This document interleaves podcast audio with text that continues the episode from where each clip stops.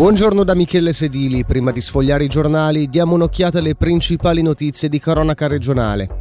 È morto Davide Chinelli, l'atleta paraplegico 52enne, conducente di una bici reclinata.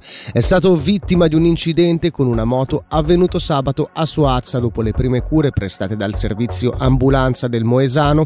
Vista la gravità delle ferite è stato elitrasportato dalla Rega presso l'ospedale civico di Lugano dove ieri pomeriggio è deceduto. Il motociclista coinvolto nell'incidente ha riportato invece ferite leggere. L'esatta dinamica dell'incidente è al vaglio della Procura Pubblica dei Grigioni e della Polizia Cantonale. Oltre 12.000 appassionati, turisti e comuni cittadini si sono ritrovati ieri a Lugano per il Pentathlon del Boscaiolo. 5 gare e 110 concorrenti iscritti, di cui ben 18 apprendisti selvicoltori.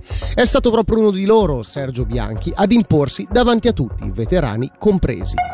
Ora il calcio, ieri il Bellinzona nella serie cadetta si è imposto per 2-1 sulla Rau. Sempre ieri pomeriggio non è andata altrettanto bene a Lugano che non è riuscito ad imporsi contro il Servet a Cornaredo. I bianconeri, nonostante uno schiacciante possesso palla, non hanno trovato la via del gol e si sono dovuti arrendere sull'1-0.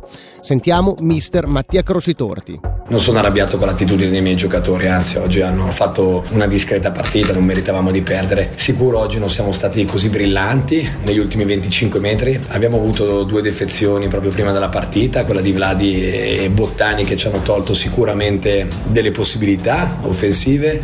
Purtroppo durante la partita oggi ho dovuto fare due cambi sul portiere e un difensore, dunque non abbiamo neanche avuto quella possibilità con altri cambi di, di mettere forze fresche alla fine.